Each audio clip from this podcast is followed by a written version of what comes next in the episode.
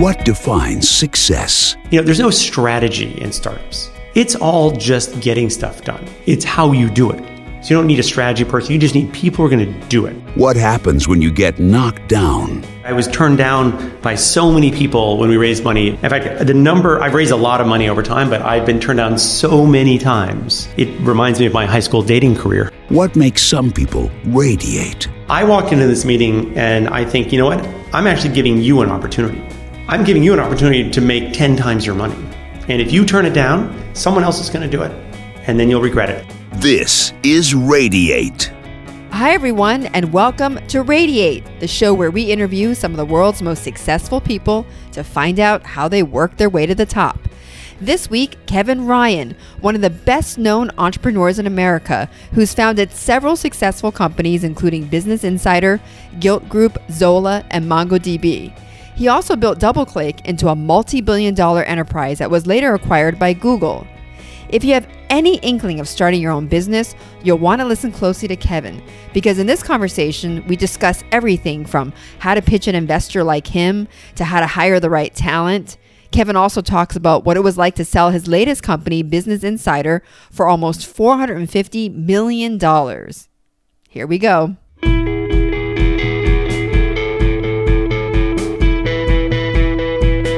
One thing that people say about you and your brand is you're a serial entrepreneur, right? I mean, you've built so many companies, DoubleClick, Gilt, Business Insider, which you just sold. So, what is the secret? How do you do it? So, the building blocks of a company are really just three things. So, you've got an idea, people, and money. So, you need to simplify everything down. So, obviously, you have to start with an idea, and you know, you've got to feel like it's a good idea. Then you have to build the team. And the team is actually really, really important um, because it leads to money. Uh, and those are the building blocks. So you've you've got to look at that team and think, what do I really need? Each team for me is different because I start businesses in different areas. And you think, what are those core skills? And you have to think of it like a sports team, where if this were a football team, you'd know exactly what you need for a football team, and a basketball team would be different. So I think about what I need, and I start building that up. And so I put in the initial money in my situations, but for people who don't have that, they need to go raise angel financing, small amount of money, and then what are we pers- talking about? Like five hundred thousand maximum. I mean, there are many companies that are started with a hundred or two hundred thousand. That doesn't take you very far, but maybe it gives you enough runway that you can hire two programmers and you can bring two people on and build and show results so that you can go to the next round. Mm-hmm. And you have to think of this almost like a video game where you know you get to level one and you master it, and then you go to level two and level three, and not everyone gets to level three. Right. And so each one of these rounds is uh, a financing round. And if you're building a big business, you're going to need a lot of capital. There are no internet businesses that are big that didn't take you know $100 million worth of capital. Mm-hmm. And so you do that in various chunks. So I, I build that team out, uh, proof points, um, and then go out and raise money at the right time from the right people and keep going. And how do you know an idea really is going to work? You never know. That's no different, I think, than if you ask a film director, how do you know your film is going to be successful? Right. And even great film directors sometimes are right and sometimes they're wrong. And it's a combination of maybe the idea wasn't good or the execution wasn't good. Which is it most of the time, by execution. the way? Right? It's all execution. Yes. Most, I think one of the mistakes that people make in, in they, th- they think their idea is not groundbreaking. And by the way, most ideas are not groundbreaking. Mm-hmm. Google idea was a terrible idea when you think about it. It was just a search engine. There already were seven. Theirs was a little bit better. That's it. It's not very compelling. Right. But it, it was, not that special. It wasn't that special. It was a little bit better. But actually, search engines at the time worked pretty well, but Google's worked better. And so over time, you switched over and it became a very successful Well, I, am glad that you bring that up. So what do you think gave Google that edge? They just executed better? Yeah, they had their idea and the way of doing the search engine was a better way of doing it. And so the results probably 10% of the time were fundamentally better. 90% didn't change, uh, but 10% was. And that was enough since I had a choice to use that one, and everyone did the same thing over time. I love that, Kevin, because I think most people get bogged down with the idea. Right? They think, oh, it was a terrible idea. That's why it didn't work. Or, or it's not this fantastic blowout idea, so it's never going to work. Most ideas, let's not forget, are not intergalactic travel, which is blows your mind. right. Most business ideas that are very successful are starting a new ad agency. And you're very successful and you work for a big agency and you realize that no one's doing healthcare or no one's taking a, uh, doing a good job with some big clients and you split off, you take those clients, you hire great people and you build up an agency over time. Or you build up a modeling agency, or you build up a service business, a law firm. So that's just execution and just people. In the internet, anytime you have an idea, even if it's a good idea, you're going to launch it in four months. I'm going to look at your site and I'm going to think, you know what? I could do that. And I'm going to copy it if I think it's a great idea. Because I'm going to sit there and think, you know what? Yeah, you're four months ahead of me. But as I sometimes say, if we were starting a marathon and I'm, I have a 100 yard head, uh, head start, no one's going to be intimidated by that. You're going to think, I can take him. He's 52. Right. We'll catch up to him. he looks weak. Uh, and so you're not going to worry about that at all. And that's what I consider your four month head start. And Interesting. so, uh, and Gilt's a good example that when we la- when I had the idea and launched five months later, I thought it was going to be the only player in the country doing that. And? in the meantime, Ideeli launched even before I launched because they were already, already working on it, but I didn't know that. Rue La La and HauteLook launched at the same time, so we had four of us at the same time. Now we're bigger than all of them because of execution, not because we launched earlier. So you knew there were going to be competitors. You knew that. It's a given. I assume. I hopefully it's going to be six months later. In this case, it wasn't. I didn't have a six month head start. Uh, sometimes I do, like in Contour, which is a company I just uh, did the launch party for this week. No one else has done it, so I have easily a six month head start. Zola, same thing. Uh, there were already other players out there, but I did it differently. So uh, you're, you're, but it, I always assume I'm going to have competitors. So Kevin, take me through since Business Insider is so fresh in our minds because you just sold the company Mm-hmm. Yeah. for something like 450 million Yeah. dollars. By the way, did you did you ever think you would sell? I was not That planning com- on selling. I mean, I thought at some point, look, all companies get sold in the long term. Right. Um, I actually did not think it would get sold this early. I thought we would uh, go public at some point, Okay. and then someone would buy it. Did you think that it would fetch this much money? You know, early on, I didn't because there were no examples of successful media companies. So I thought it was a good idea that intellectually I would love a lot and might be worth $100 million and wouldn't take a lot of capital. So that's okay. And then as we got into it and mobile hit and our execution was great and it got to be so big, all of a sudden I realized it was more valuable than I thought. Mm. And I actually think it will be five years from now worth a billion dollars. Okay, let's see. Yeah, we'll see. Well, media is you know certainly uh, certainly a growing growing sector, uh, and particularly for you know for VC for you know Yeah. people, especially with this whole mobile smart. You know, everyone's watching it on their smartphones. Um, but when you were starting Business Insider, I mean, like nobody liked media companies, right? Everyone hated the idea. I had a lot of trouble raising money. Okay, Um, how much did you raise So initially?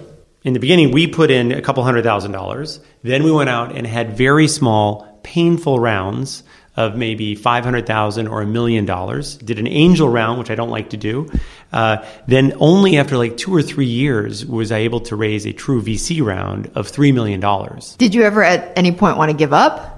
No, it was growing all along. So Okay. you know, I was only worried that we'd run out of money at some point. um, Okay.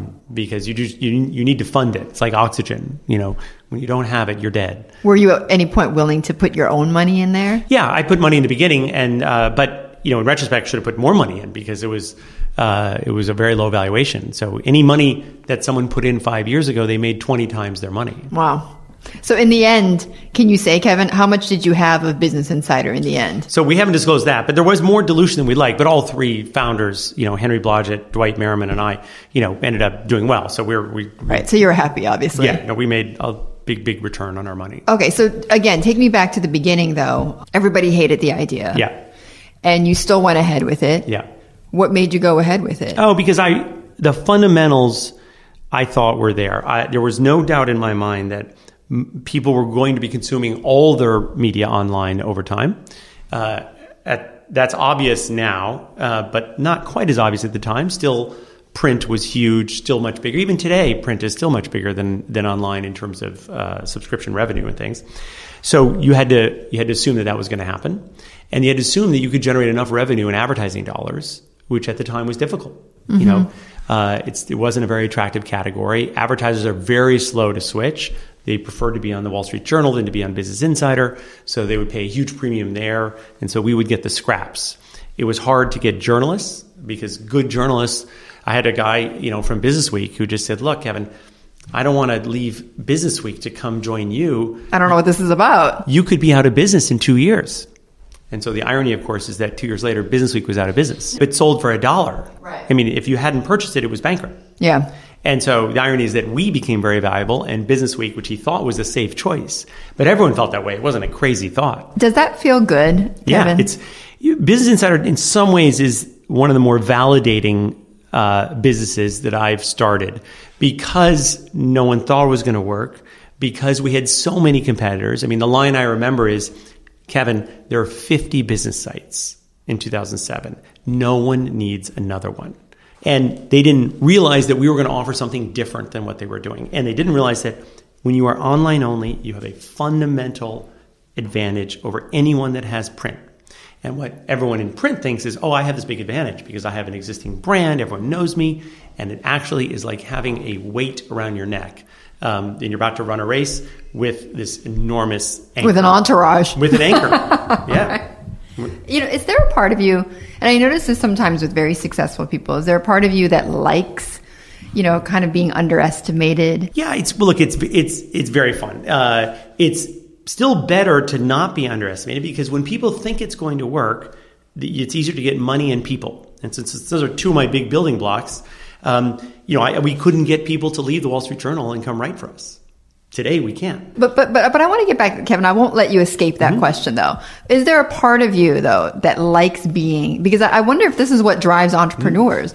You know, you like being in a way underestimated or or fighting the big guy. Yes, right. I think it's more the latter. I don't think about underestimated, but yeah, it's look, it's so fun to to start something, to have this big Goliath there that everyone thinks is going to win. That's easy. People underestimate it, and so then to win over time is fantastic. I mean, look, I, I was turned down by so many people when we raised money for DoubleClick in the beginning. Um, in fact, the number I've raised a lot of money over time, but I've been turned down so many times. It reminds me of my high school dating career. many, many, many no's. Uh, my high school career had even fewer yeses, but at least raising money, I have a bunch of yeses as well. you know, I think that's a big lesson for people. You know, what you just said too is that you have been rejected so many times Yeah. and you do face these huge players when you're moving into this new Mm-hmm. market. Um, on the rejection side, what do you do when you're rejected? What do you do when you lose, you know, that big deal or Oh, you, you- get turned down? Yeah, you can't really take that personally. You know, you have to walk But out that's of there. easy to say, right? It's hard Yeah, to do. But I mean, you're you're, not, you're never happy about it. But if you still feel like fundamentally you are building something great, I walk into this meeting and I think, you know what? I'm actually giving you an opportunity. I'm giving you an opportunity to make ten times your money. And if you turn it down, someone else is going to do it, and then you'll regret it. That's how you go into every meeting. yeah. And I believe that. I wouldn't be raising money if I didn't believe that.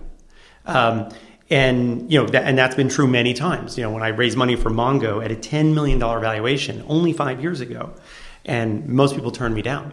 And uh, today, you know, it's worth the last round was at 1.4, 1.5 billion. Wow. So everyone who turned me down regrets that. If you were to uh, put a number on it, what is it? 80% rejections, 20% acceptances? What would you Oh say? yeah, easily. Uh, Yeah, because you when you go out and meet, even in it, when it goes well, if you go out to ten or twelve VCs, you're obviously only going to get one at the end. You might have two or three that are interested. The reason it's hard to define rejection is that if I'm raising money, let's say at a fifty million dollar valuation, you might not completely reject it. You might say that's too high a price for me. I'm good at thirty. I love your business. I want to invest. I just that's just too expensive. I see. And then look, sometimes you're right later on, and sometimes you're wrong. Um, but you also have to think of this the way you would if you were playing baseball. And if I if if you said I just can't strike out ever emotionally, then I would say you can't play baseball because the best player in the world probably strikes out one in every two times. And so, don't play the game if you aren't willing to do that. When we continue, Kevin gets even more direct, making some pretty serious accusations against Wall Street on price collusion. Hear why he thinks anyone running a company needs to watch out for these pitfalls.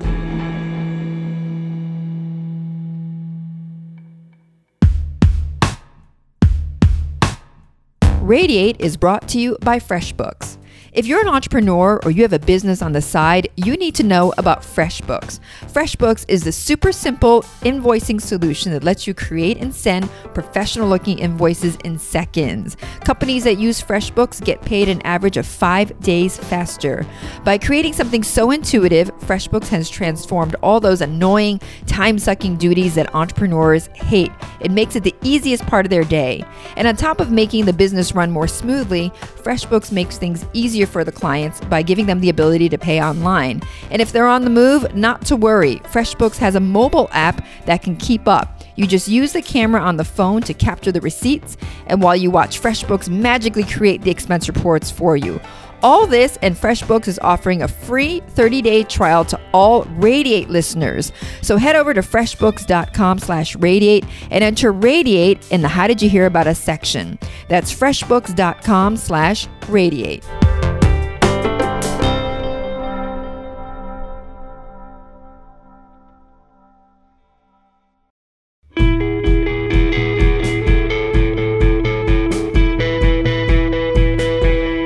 We got to the point of, of asking you a little bit about like how do you start a business? So very key, right? Money and people, Yeah. being able to handle rejection and having, you know, knowing how to how to stay with your vision. Yeah. So what about on the flip side? And you meet an entrepreneur, Kevin, mm-hmm. who wants to work with you or wants you to fund his or her business. Yeah. What impresses you? So, what impresses me is a track record of success. Now, doesn't necessarily mean that they've started a company before because almost most entrepreneurs are first time. But I have to walk out of the room and think, can this person persuade other people to come work for them and uh, and feel good about that? And because again, if you flip it around, they need to be able to get people and money. Right. And obviously, assume we like the idea, but they have to get those two building blocks. And and because no one person can do everything. You can't be the best CFO, CTO, CMO, all those things. So you're probably good at one thing, you the the founder, but you have to hire all these other people over time if it's going to be successful. So that management skill is really important. And how do you judge that just from one meeting? Do you? So first of all, your interview matters a little bit, but what matters you can see, you know, things you've done in the past. If you come in and say, "Yeah, I worked at this job, but there were layoffs, I got let go, and then I went here, I joined a startup, it didn't work," and this, you know, there's not a lot of track record of success there. Right. So I'd rather have So you you, say, "I uh, was working here, my boss moved to another company, and then uh, hired me." Uh, and I'm like, that's good that someone endorsed you. Um, a lot of it's going to be references. I've said many times in interviews that interviews are less important than references. If I had a choice between interviewing you for a position or not even being able to meet you, but do a lot of reference checks, I'd rather do the reference checks. You know, I hear that a lot from from CEOs and interviewers. Everyone overvalues interviews. Interviews are a test of how you interview. Let me use another sports analogy. If we were trying to pick a good soccer player, how important is the interview? Not important at all. Right. He's going to say, Yeah, I know how to score goals. like, great, let's watch him play soccer, and then we'll get a sense of whether he's good. That's what matters. And so I want to know, and I, here I can't watch you in your meetings Right. but I can talk to people who worked with you. And all of us know when you were a manager level somewhere and you had six managers that were your peers, if I said to you, were they all the same, your peers? And you're like, no. I'd rather work with Mary because she's great to work with. And in a second, I would work with her again. And, and Pete was a jerk, and I don't want to work with him anymore. Or didn't work hard, or had no mm-hmm. attention to detail. All those things that you can't judge. How, how do you judge attention to detail you in an interview? You can't. So so then do you so when you say references, you're not even talking about saying to the candidate, I want your references. You're talking about thank you very much, you know, Susie, and then you go around and find people who know Yeah. Susie, right? Is that what it Yes. is? Okay. That's really important. Okay. Now, there are certain things you can tell just on the, as we discussed earlier, if they've been doing well. If you were a, if you joined a company and were promoted four times, that's a, that's a pretty good reference. You know, someone thought you did a great job and kept thinking that. Mm. So I still want to know some elements of that, but that's a, that's a good start. Okay, so so you look you look to see if the person basically has a vision, is able to bring other people onto his or her vision. Yeah. But when you when you are meeting with them mm-hmm. and and and they pitch you an idea, I mean, what are the do's and don'ts? Like, what do you tell entrepreneurs? Do this, don't do that. I want them to be mostly focused on the idea and the product. Not, I don't want to be hearing about how we can sell this to someone for $50 million. That's someone That's mistake thinking- number one. Yeah. What they should be thinking is I have a clear product vision in my mind. This is going to be a great product. This is why it's better than what's out there. And you know, you push on that, and so you should come away thinking, I see why this is going to be different. Um, and this is how I can execute it. Because startups, you know, there's no strategy in startups. It's all just getting stuff done. Because generally, you have a strategy. Like Business Insider, there's not a strategy. We're going to write business articles. We're covering things. It's how you do it. You know, so you don't need a strategy person. You just need people who are going to do it. Or, if we're, or, if, or if it's a product like for Contour or for uh, Zola, it has to be this is what I'm going to build, and this is why it's going to be better than what's out there. I personally don't do a financial model You don't. and I'm a former CFO and I have a CFA. But I actually don't put a financial model together. We need to put one together once we raise outside money, but I don't think about that because the financial model early on just doesn't make any sense at all. You know, You don't know enough. you don't know enough. You, you know, if you're starting a restaurant, you can put a model together. There's only one variable that matters, which is how many people are going to come to your restaurant. Mm-hmm. And so we need to focus all our time on that one or two key variables. I know that if your restaurant's full every night, you know, you can be an idiot and probably make money. But if your restaurant's empty, you can be brilliant at managing costs and you're not going to make money. So I want to focus on that issue. Is are, are, are the dogs going to like the dog food? Hmm. You know, are the readers going to like this? And so in Zola, there, what I needed to have was not a financial model. I had to have a clear idea in my mind, a product vision. I know what this product's going to look like, and I feel good about that, and it's going to be different and better. And I felt that way for Gilt. I felt that way for Business Insider. I felt that way for Zola. So before we go, you know, I, I've been asking people this, and and for you, it it would be you know start again going back to the whole starting the company. But let's just let's just kind of repeat this a little bit, but but maybe have some more concrete. Like, tell me step one, two, and three for someone. You know, for someone to start a company, and, and I get the whole, you know, get the money and, and find Yeah. the people, but but even let's drill down beyond that. How do you step even step find one, people? though, is locking down their idea. Okay, And so they have to have an idea and then they have to do work on that idea to, to make sure it works. And so obviously there's many different types of ideas, but they need to talk to customers, you know, potential customers. They need to understand all the competitive landscape, either the direct competitors or the substitutes. So if you're starting a new website, you know, how's it going to be different? What are people doing today? How are they solving that problem? And so they really understand that. And they understand that eventually there has to be a model behind this. So, you know, some ideas don't end up producing revenue. Uh, so you have to have a clear path to know if I am successful and people like my product, how do I monetize it over time? Okay, so that's step number one. Lock down your idea. Yeah. Okay. What's step number two? Step number two is then let's say you've made the decision that you've done this research and you're going to do it. Then you need to figure out. Then you're then you're starting the building phase, and the building phase is okay. What needs to happen right now? If it's an internet idea, someone's going to have to build a website, and so then you're getting into the people right away. So you, by the way, you incorporate a business which takes you know 20 minutes, so that's a non-issue. You've set up that you have set up a company. Then you need people. You need uh, people And to how do do the work. you find them? Just friends? People you know? Contacts? So How? I often start businesses for better or worse in areas I haven't worked before. So, you know, if it's a healthcare site or a journalism site, I've never done that before, so I don't have a deep network. which is unusual Yeah. to do that. And most people would be starting something in an area they know, which is very sensible. Um, so then you think, okay, you need to have a concrete idea of who's this first person that needs to come work for you. So in some cases, for me, it's an engineer. In some cases, it's not. Let's say it's an engineer. What skill base do you need? It's got to be someone who you know can build the website the way you want to. If you've sketched out what you need, um, and so you're going to go. So you think, where is that person working today? What's the comparable skill base? So, uh, you know, this maybe this person is working at another wedding registry site or a consumer site, let's say, that um, is aimed at women. That would be ideal. And so then, then you think, then I, I put a list of the 10 companies that I think this person is working at. And then I start going to find that person. And I think of how senior I want the person. So, you know, uh, for a healthcare company I'm starting right now, we need someone who's not quite a CTO level, but is going to be can build a website uh, right now. And so they need to be working at a consumer site and they have experience using current tools. Um, and so we need to go out and find that person. And you cold call them? You email them? Friends of friends. So once I have a list, if you gave me the list of the 10 companies you think this person is working at right now, then I need to think, who do I know at those companies? If it's no one, then I go ask people, do you know someone that works at this company? And you should be able to get there. Like if it was, if, if, like for the Business Insider, I started by saying I want someone who works at Fortune, Forbes, or Business Week.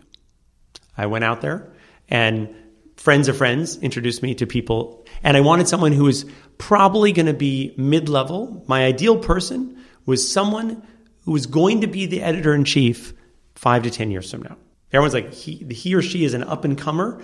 They're not there yet. They're mid-level. But then how'd you come upon Henry Blodget? so Henry was an unusual choice. It didn't fit my profile because I went and I, I interviewed like seven or eight people, and I couldn't find the right person. There was no one I felt who understood that we needed to do something different and had a understood the vision, and so I basically struck out. Well, I've been doing it for about five weeks. Hadn't found the person. Hmm. I thought of Henry. Henry's someone I knew, but it was not the model I was looking for because he wasn't traditionally a journalist, but he was a great writer, financially oriented, super smart, um, and had a blog that was great. And so I thought, let me try that and talk to him about it. And in two minutes, unlike my other conversations, he said, Oh my God, we should do this. This is a great idea. I totally get it. Hit it off. Hit it off, you know, intellectually on the idea. And he said, We should do this. And I want to do it. And he said, I'll work for no money to get more stock um, because I'm so committed to this idea. And I thought, this could be great. And I knew at the time it was either going to be one of those sort of off model ideas that's brilliant or a terrible idea. And in general, you never want to have a non journalist managing journalists. In the same way that when you run a university, if you're not a PhD, people tend to not trust you. They're easy to say, he doesn't really understand what we're going through. But this worked But somehow. this worked. And it turned out that Henry was actually a natural journalist that really is his calling. It is who he is. And people forget now he's been doing it for so much longer than he was ever on Wall Street. Mm. So this is what he was made to do. And I think Henry will be a journalist, you know, 15 years from now. And by the way, we didn't get into this, but I mean, he did not have the best of reputations. In was- some ways, yes. In some ways, not. No. I mean, I, I, you, what you're referring to is on Wall Street in terms of the analysts, but Yeah. that actually didn't bother me at all because I saw what I, I dealt with all the internet analysts, and I know he was not doing anything different than every single other. He just got caught. He got caught, and ironically, I would argue that the reason he got into trouble is because he had angst over what everyone was doing and wrote an email saying, you know, why are you, why are you, why am I being forced to recommend this stock that I don't think is any good? Uh, the other investment bank, the other people didn't do that. They just recommended it, even though they hated it. I had people coming into me as a publicly traded CEO saying, basically, we'll write anything you want as long as we get the investment banking business. Every single one of those companies did that. He just happened to have a conscience about it. Yes, and Merrill Lynch threw him under the bus. Uh, so, uh, but no, he was doing nothing different. That was structural. And by the way, no time did anyone suggest he was doing something that his bosses were not aware of every single step of the way. As you know, nothing gets written by a Wall Street analyst without two levels of people approving every single thing. Why Henry got into trouble for that and not the boss who said, great idea, and the counsel as well, I don't know. By the way, I mean, I, I think people look at that and they see Henry's career and how it got revived by mm-hmm. Business Insider, and they say, you know, there is room for second acts. I mean, you can do something, which I mean, you know, let's be truthful here. It was it was still Yeah. wrong what he did, Yeah. but you can have a second act and you can come back, right? And I think Yeah. that's important for people. And I still think it's wrong what the investment banks were doing. Yes. Um, and he was one of the many people part of that, but he didn't invent anything, didn't create anything. There was a structural problem there. You know, I could argue there's many structural problems in investment banks. You know, when when a bank takes you public and gets paid by the person buying your shares, the incentive structure is all wrong. No one seems to think that's illegal. Uh, when I went out to take a company public, and I go to five different investment banks and ask them what what is your uh, how do you get paid on this? And the first one says i take a 7% share. And the second one 7% third one 7% and i ask all of them how about 6.5% and not a single one will go to 6.5% that's what i would call price fixing. Mhm, collusion. yeah. Now um, you know so is that legal? All of them are doing it. So i don't i think henry's in the same category as all those things that are accepted practices on Wall Street until they get changed at some point. Right. Um, so I actually don't hold Henry responsible for those things. Uh, and I think, and he's done an incredible job of his Insider and has been fantastic to, to work with. Okay, so so get the right people, and the third final thing, Kevin, is what? So you ha- you have the people, um, and then it's all execution because you have to manage them, have them work together, and build the right product. So somewhere there, you're going to be building something and creating it. So, and people have to work together. So someone is marketing, and someone is coding, and someone is creating the product, and someone is adding up the money, and all those things have to work together. And I've seen teams that are poorly managed, and there's infighting, and there's a lack of trust, and that's just management skill that you know people have to do that. And we've all seen teams that work great, whether they're sports teams or companies, and we've seen ones that didn't work well. Mm-hmm. And that's management. That's, there's no one formula for that, but there has to be trust. Uh, there has to be cooperation. Um, there has to be decision making. You may there are difficult decisions. Like after three months, you might decide that this guy right here is very corrosive, and even though you hired him, he's not the right person. To let him go. You need to let him go. And some people don't have the confidence to do that. So, are you? I I mean, what kind of manager are you? Like, how would you describe yourself? How do you get people on board your vision? What would people say about Kevin? So you'd have to ask them, but I think you know you you have to be laying out a clear vision and clear priorities, and keep the focus on that. You can't be wavering back and forth. Okay. Um, so hopefully, but but on the other hand, you know th- this is this is where it's very hard because on the one hand you can't change all the time. On the other hand, if something's not working, you need to change. Right. So how do you decide? That's that's the judgment. That's the judgment. All these things. If I said to you, how does someone pick a good stock? You know, if there was a formula, you know, we'd all be Warren Buffett. But he he doesn't have any tools that we don't have. Right. He's just better at doing it. Hmm. You know, I can shoot a three pointer, and LeBron James can th- shoot a three pointer. His goes in. Mine doesn't. But I can see what he's doing. I just can't do it. And Right. in management, it's the same thing. And we've all worked for people in the past that you'd like to work for again. And then there are examples where you're like, never again would I work for that person. A hundred percent true. I mean, and I ask you that because, you know, I think it's it's a little bit different between from you know between men and women. I think women still, you know, when they lead, they want to be liked still, right? So, or they're more lead by emotion, maybe. And, and I don't want to stereotype them, but that is true. So, Yeah, but there, you know, but look, there's so many different styles that work. I mean, Yeah. think of the many CEOs or people you've worked for or followed Or interviewed, or or- interviewed. yeah. Very different. And so I, I don't think it's about one style at all. You know, there's some people who are more military command and control, but clear path, and that's fine. There's, there are more very collaborative, and it's great. You know, interestingly, out of my companies, out of seven companies, I have four uh, female CEOs. wow, that's and great. we just looked at a survey the other day that out of the last, out of the uh, 580 companies that got Series B funding in the internet space, only 5% had female CEOs. wow. Hmm. Uh, but there are many talented people out there, and uh, I That's think sad. I feel that's sad, but yeah. Yep. But I mean, I know those numbers are changing though. they're changing. They're not changing as fast. No. Um, and it's not as if you separate it between enterprise and consumer, it's very different. So in enterprise, much more technical, there are far fewer women. Right. In consumer, there there are many women now, increasing number of women, and so I think that's great. Next week on Radiate. You're going to like this podcast. I guarantee it. It's George Zimmer, the founder, former CEO, and pitchman for Men's Wearhouse. Zimmer reveals what it was like to get sacked by the very company he created 40 years ago and how the best revenge is coming back a bigger success. Thanks for joining us. I'm Betty Liu. If you liked what you heard, please review us on iTunes and also don't forget to subscribe. You can find me on Twitter, Facebook, Instagram, and LinkedIn. See you next week on Radiate.